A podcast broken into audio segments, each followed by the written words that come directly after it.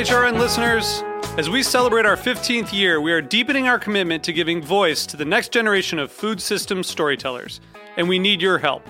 Our internship and fellowship programs help activate new possibilities for underrepresented and underestimated young people through experiential journalism, audio engineering, and production training. Through these unique programs, HRN helps food equity stewards build essential workforce readiness skills that expand their potential and foster economic mobility. Please consider supporting these critical programs. And with a minimum donation, you can be entered to win a dinner for two at an amazing restaurant in one of eight cities and tickets to a concert at a great venue in one of those cities.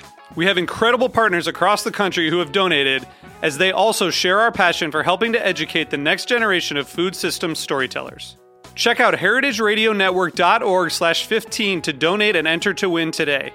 That's heritageradionetwork.org slash 15 to donate and enter to win today. And make sure you donate before March 31st. Thank you. This episode is brought to you by Springer Mountain Farms. Over 300 family farms raising birds in Georgia's Blue Ridge Mountains. Learn more at springermountainfarms.com. And welcome back to Heritage Radio Network on tour. Thanks for sticking with us. We are in Charlotte at Bonterra Dining and Wine Room with Chef Blake Hartwick. Thanks again, Blake, for being on. Of course. And I'm here with my co-host Kat Johnson. as Hello, always. hello. So we just heard from our sponsor. They are Springer Mountain Farms. We're really, really grateful to them for the opportunity to come down Absolutely. to Charlotte and speak with you. I saw that you have a Springer dish on the menu. Um, can you tell us for, about the dish for a second?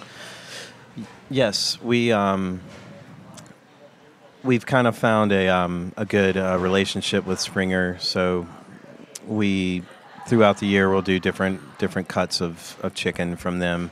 Right now we're doing a, a braised airline breast with um, Can I put, just stop you there to ask what's an airline breast?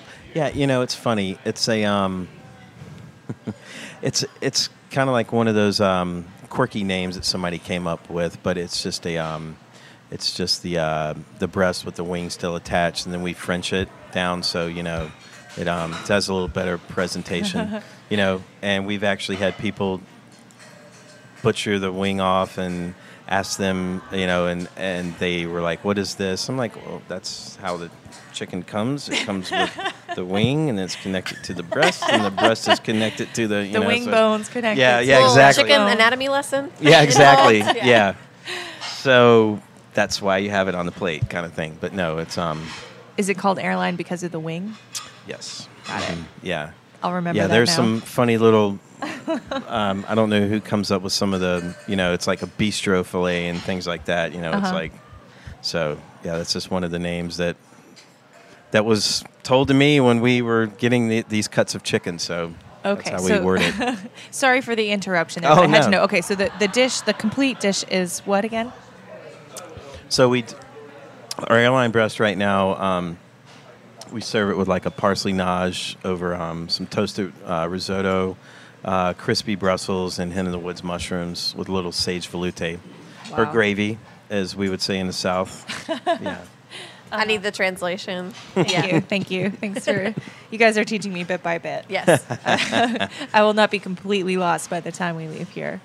Um, so, I wanted to get into your menu a little bit more in detail. Um, how often is your menu changing, and what's your favorite dish that's on it right now? you know, I I don't ever now. You know, when we were alluding to um, a few minutes ago on the first segment, I don't necessarily wake up and say, okay, I want to do this and do that. I, I let the farmers kind of dictate, you know, what what we're going to do. You know, what's around, what they have, um, this, that, and the other. So.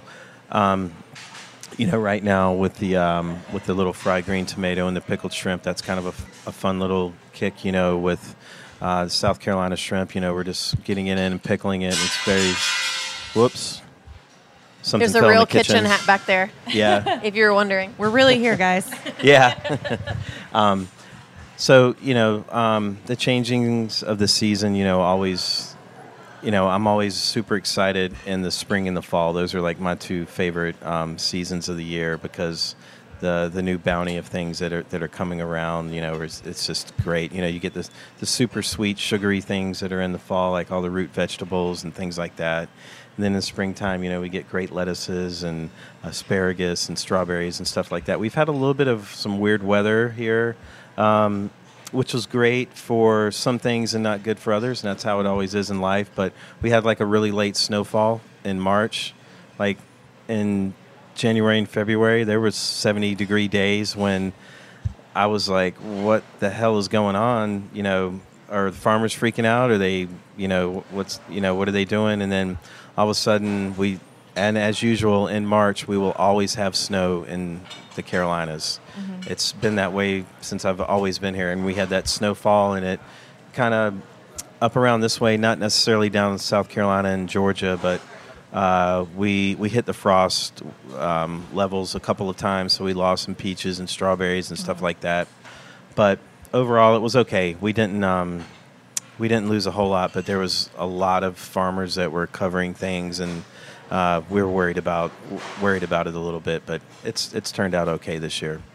Yeah, we were worried for you guys for a little while. We did a little bit of coverage, Kat and I, on our show, oh, okay. uh, which is the HRN Happy Hour, talking to uh, some like a, a, food distributor who works with peach farmers in Georgia and yeah. trying to see what the impact of that was and uh, we've just been I keeping a close okay eye on that the weather. Far, yeah, far it didn't, it didn't seem like uh, it was as devastating as we were kind of worried that it might be. Right. Um, but it was like same time that there was crazy flooding in California, and it seems like you know after like March was just crazy everywhere, but it seems like we kind of like stabilized now, hopefully, and um, you know hopefully that we can plan our crops a little bit better for yeah. the um, late spring and summer yeah, absolutely. season. So we have our fingers crossed. Yeah, it's been really dry here now. Mm-hmm. Um, so I mean, we had tons of rain in March and April, and then it just stopped. So it's going to be that typical year of where we're probably going to be running low on. Um, we'll get the summer, you know, the the summer thunderstorms and rain, but it it's just looking like it's going to be that that kind of year where it's just going to be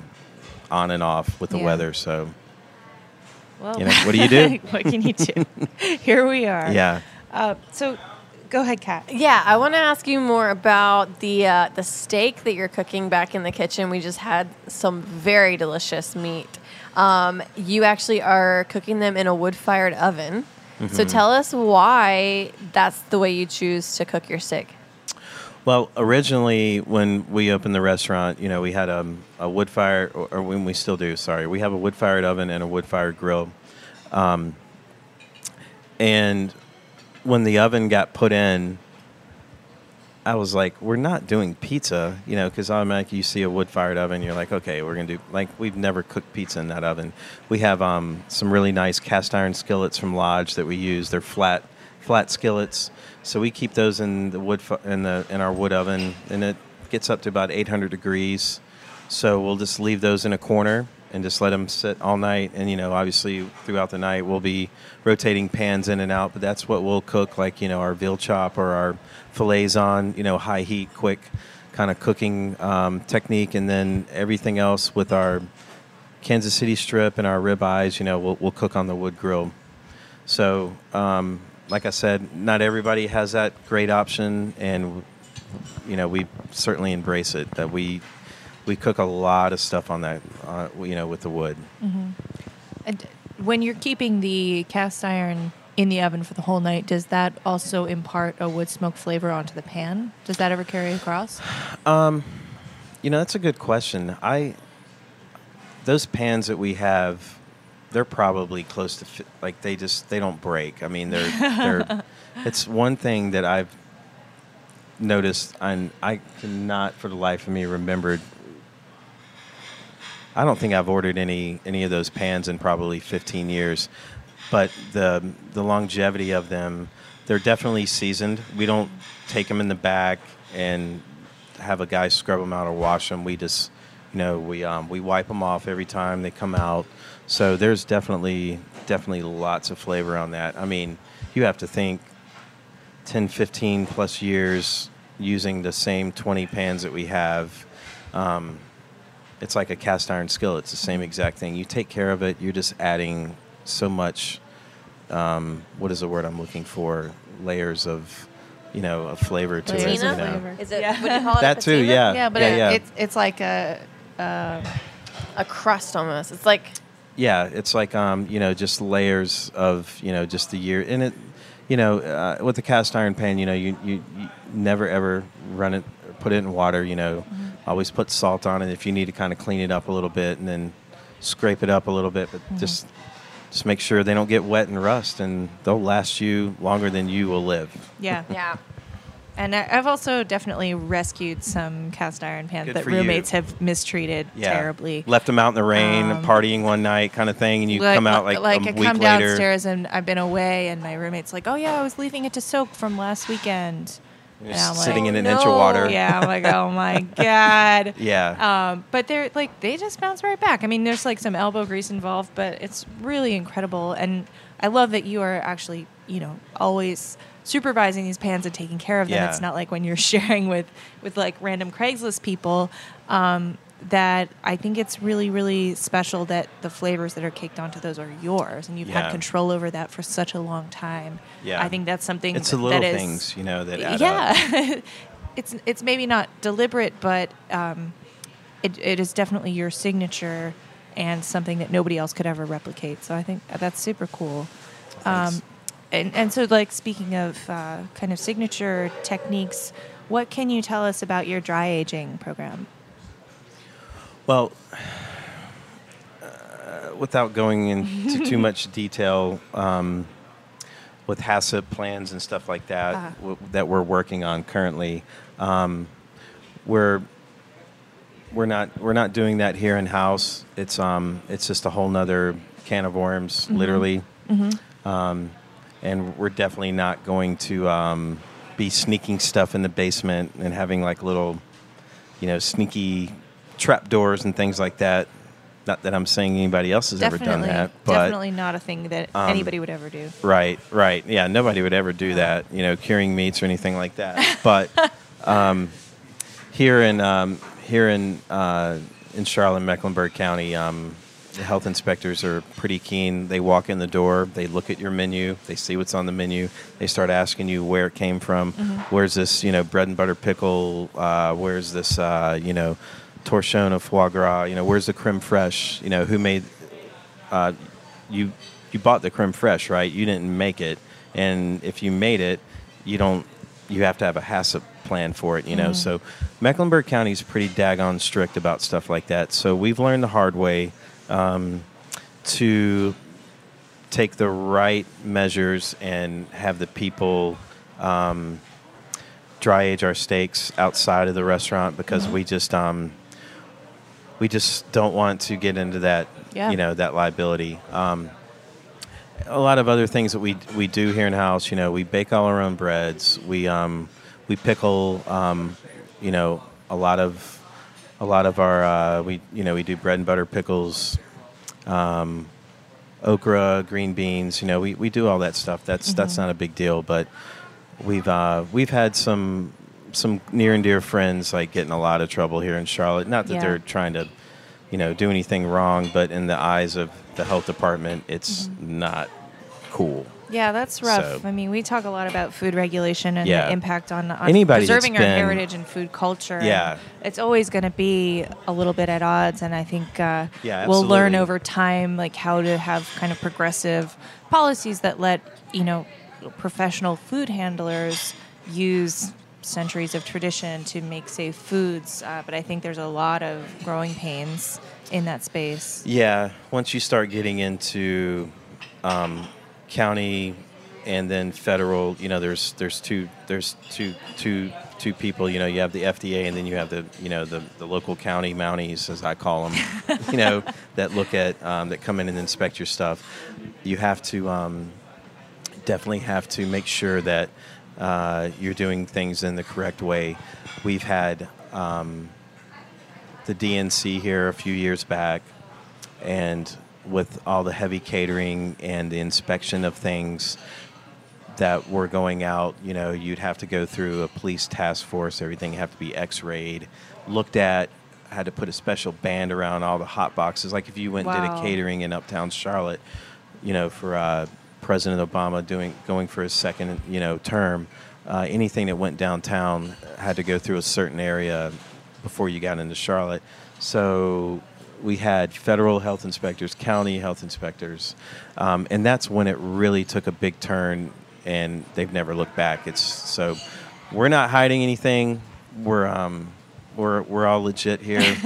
we don't we don't want to get caught up in that situation because they'll Yeah. check your Facebook too. You know, they'll go on Facebook and see, oh, I just did, um, you know, I just sous vide some whatever you want to call it, and they might be in your restaurant the next My day saying where that came from. literally from. just dropped. That is, that's wild that they would, No, it's they the would dig to that the 21st century, Yeah. guys.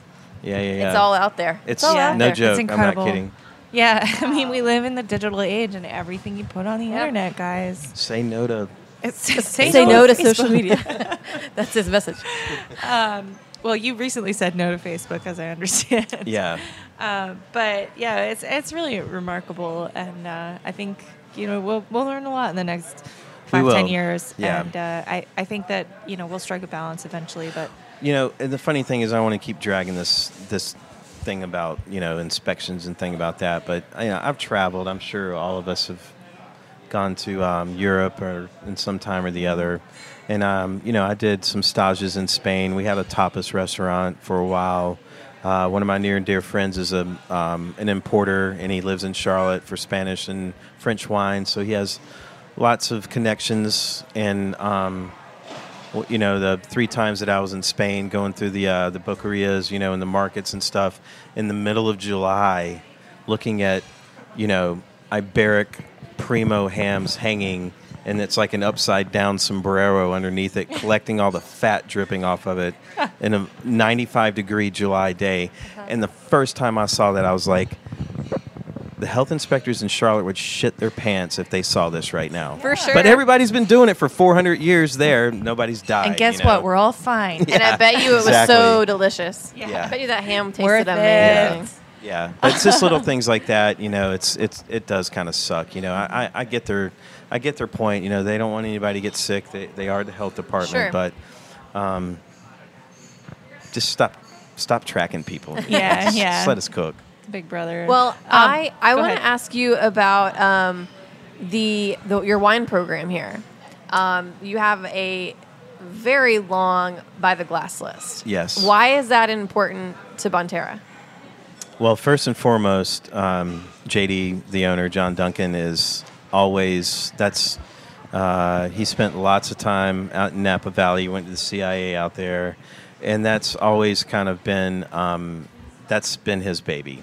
So we do we have hundred whites by the glass, hundred reds by the glass, and incredible. unfortunately, people that are listening can't see, but where the altar used to be, we have two cabinets. And let's say you went into a conve- like a 7-Eleven or a convenience store where you have the open air um, refrigerators where you could like grab a ham and turkey sandwich or something.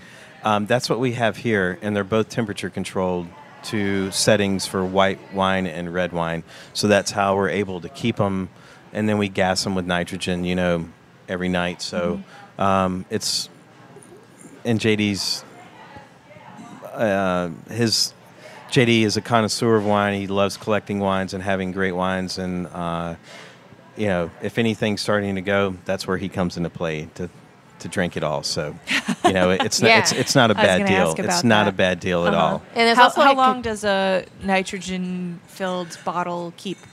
like three to four days Okay. at the most yeah. Yeah. but generally like you know and it and and it's and it's an evolving thing. Like in the middle of the winter when it's really cold out people are going to lean toward red wines. Now um, now that it's warmer out you know let's let's say in february we might have one or two rosés. Now i mean we're just piling up rosés because that, that that pink wine is you know been kind of the the thing in the last couple years. So we we do you know with the seasons, especially down here in the south, you know we we kind of cut back on some and add to others. So we're not you know just uh, constantly keeping the same wines. And JD's always made a conscious effort to not necess- to to have cult wines that we can you know that you won't see in a grocery store that you won't see in Total Wine or a, a a Costco or something like that. Because mm-hmm. sometimes, you know, when you walk through a grocery store, you're like, that bottle of blah blah blah is twenty three dollars, and it's forty some dollars in a restaurant. Well, that is true, but at the same time, That's not a bad markup. Right, right. But at the same time, there's so many other wines out there that a lot of people don't know anything about, and that's what we're here. You know, it's like, okay, well, if you like, you know, really, really good Spanish old vine Grenache that that's starting to come around now. People are, you know, starting to drink old world, you know, heavy mineral, um, very chewy wines because the American palate was always California wines and more lighter, not just big, bold, you know, old world wines. It's we try to keep up with that, and we, we make a conscious effort to to offer that to people because you know um, everybody's to drink their their good old you know Schramsberg, um, you know sparkling wine or there's Saintsbury Pinot Noir, which you can find all over the place, and we we have that here and there every once in a while, but we try to really display and show some things that are off the radar that you don't normally see, you know, in, in restaurant or excuse me, in, in grocery stores and stuff like that. So, do you do a lot of wine education with your staff so that they, all your servers, know this full list? Um, we, we do lineups. We don't necessarily, and this is kind of a, a funny thing. Like all our servers have been here minimum of three to four years. Our our lead server's been here for s- eight years. Wow. Like we we have like a, a pretty solid family with um, the turnover is not a not a, a big turnover. Like um, our servers um, kind of kind of know what we do, and we kind of know what they do. So um, I don't really keep up. I mean, y'all y'all see the the wine list. I mean, it's literally a yard long, Yeah. and a half yard wide. Yeah. And you, if you don't have good vision, you better put your glasses on and and really look at it.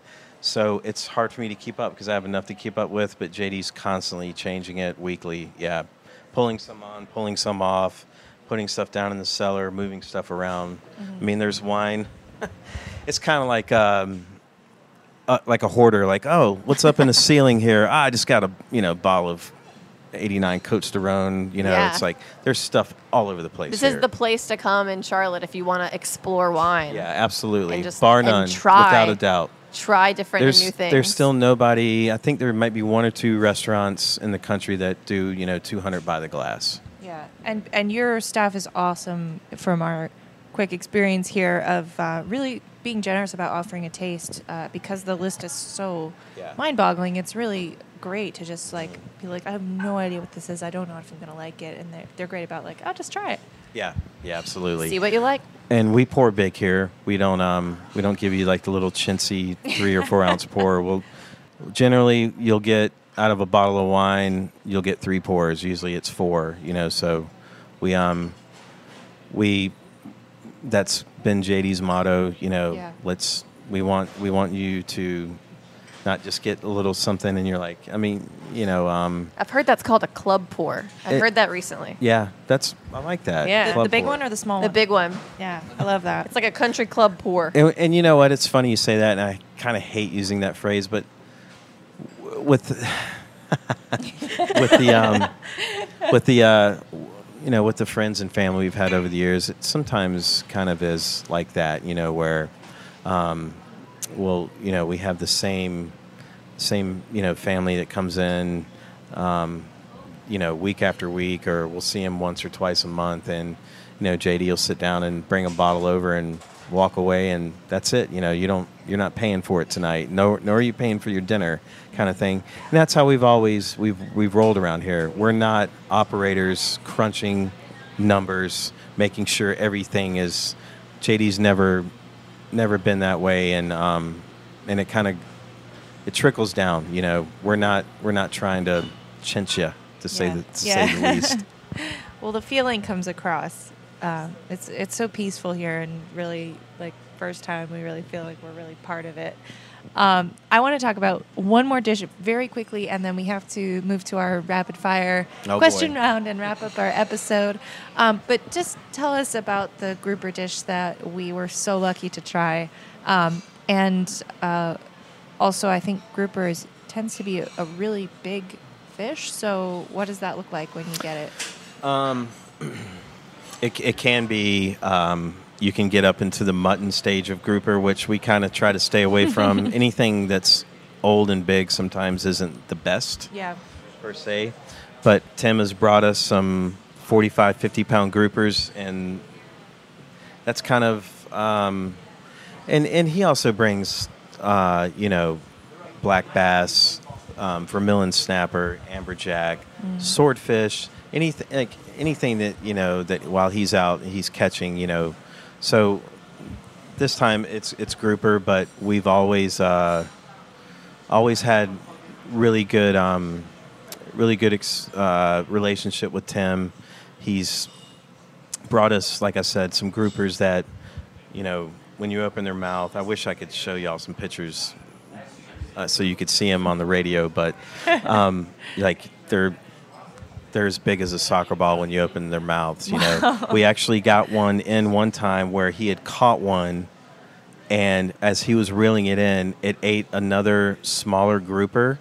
So when the grouper, when he ate Is a cannibal. Right. So when he caught this grouper, it was like 30 or 40 pounds, and he was reeling it in. It ate another grouper, and so he brought brought the fish in. He was like, "I'm giving you two for one special today," and it was just kind of hilarious. You know, he's like, "I'm giving you two fish for the price of one." And I was Wow. like, "That's kind of weird and demented, but all right, that's fine. We'll, we'll, we'll roll with that." It's like a weird fisherman, like fisherman's tale that like he could totally back up. He's like, here Well, you go. I- like, well, cut it open and then, see. Yeah. Right, but then I bitched him out. I was like, I only got one for one because the fish went in head first into the big grouper's mouth, and I couldn't pull it out because its dorsal fins were like caught up, and it's like, so I got nothing out of that fish, man, except you know, I made uh, we made stock with it, but that was it. So, but no, we filler. no, we we it's it's funny like the relationship that we have with people like Tim and um, like Dover Farms and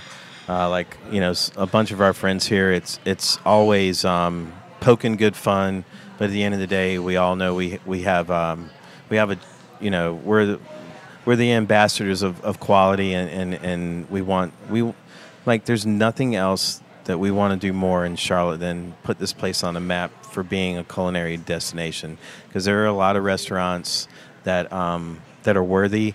You know, you go to New York and you pay a certain amount. Um, I was just talking to a, a chef of mine, but y'all have an overhead that is astronomical. I mean, when you have to pay a certain amount a month, you have to charge a certain amount a month. You know, or a certain amount on your on your on your dish, and um, it's it's becoming like that here. I mean, you know, um, restaurant space is 36 40 dollars a square foot here, Wow. and um, it's not too far away for most major cities. So the golden days are kind of gone, but we're we own this place. We've owned it forever. We're not Perfect. we're not paying the man. We don't owe anything to anybody. We write everything COD, and we're just rolling. We're just having a good time. Yeah. So Well, it's good. It's good. It's good uh, to be in that boat. Sometimes it really is. way to go. I, we're so lucky to be here tonight. Thanks. Uh, so, Kat, do you want to take it away with our rapid fire? Let's do some rapid fire questions. Okay. Okay. Our first one. These are these are all pretty easy. Okay. I think- I've heard this before, doing rapid fire with y'all in the Oh, yeah. past. So We, we don't put a lot of pressure on it. Um, okay. The first question is, what was your last great bite? What was my last great bite? I would have to say I was at a restaurant called um, Aqua in Beaufort, North Carolina. I did Beaufort Food and Wine, and um, I'd never been to Beaufort in my entire life. It's about five hours from here. It's on the it's on the right above, like two hours above Wilmington.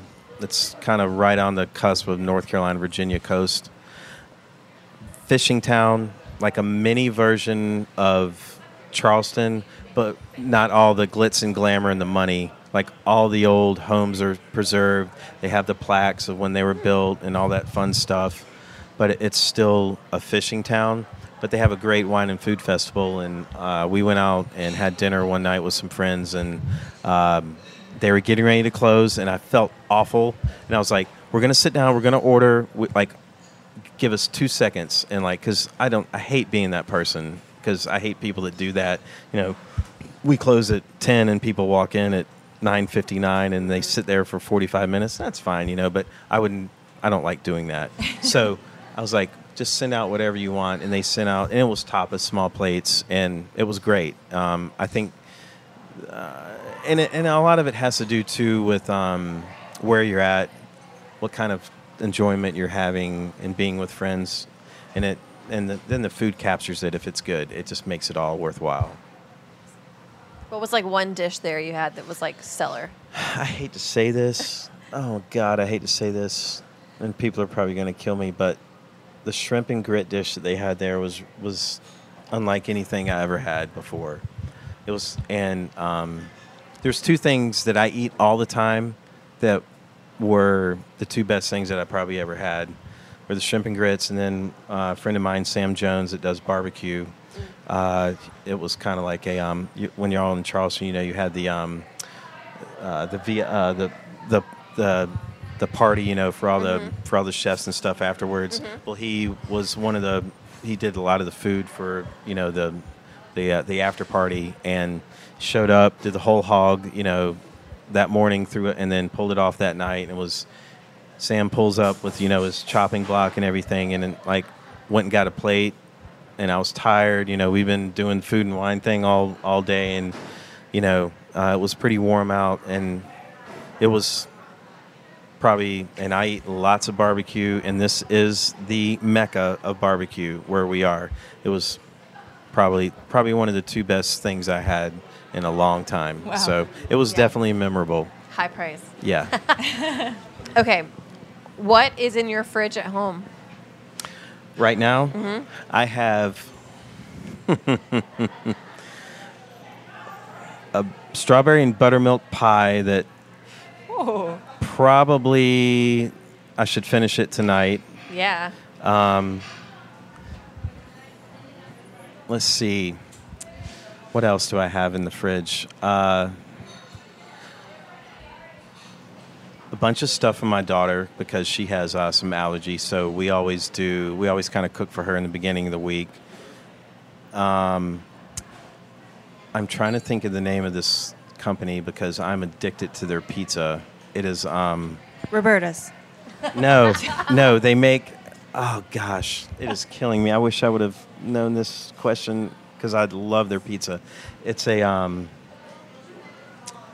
One of my friends, Jamie, that was just on Top Chef, loves their pizza too. It was um, oh gosh, but it's a um, it's like a truffle mushroom. Um, it's like a white truffle mushroom pizza. It'll come to me as soon as we're done with the show, but I always keep two of those in the freezer, like in case of just. I don't keep a lot of stuff in my, you know, in the fridge. So because I'm just, I work a lot, and usually when I come home, like it's pretty late. So it's generally beer and some condiments. Yeah, and the strawberry buttermilk pie. Okay. What was your favorite childhood meal? Hmm. Favorite childhood meal, I would definitely say would be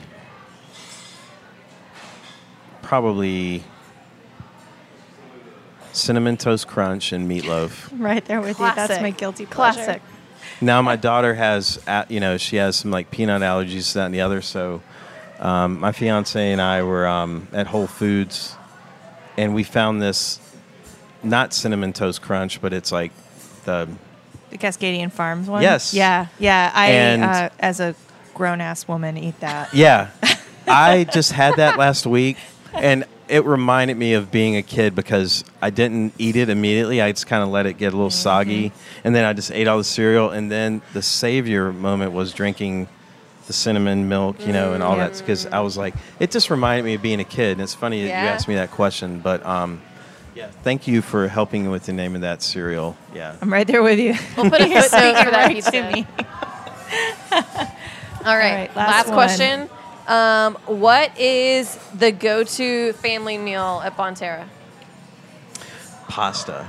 Oh, that's a good Pasta, answer. pasta, pasta. Should have been here for family meal. Yeah, it's it's always pasta generally, um, just because uh, and that's and that's one of the cool things. Like that's how I started cooking because I had to cook family meal at Bistro 100. That was the first restaurant in the first segment that I talked about where the French chef, you know, walked around and this, that, and the other, and I was in charge of making soup and doing family meal. And to me, that was a big part of learning how to go in the walk-in, and not obviously you can't just pick whatever you want, but things that you know maybe we had from a, a, a buffet or a wedding or something. Okay, well put this together and see what you can come up with, kind of thing. And that's what family meal is all about. You know? Right. Amazing. Yeah.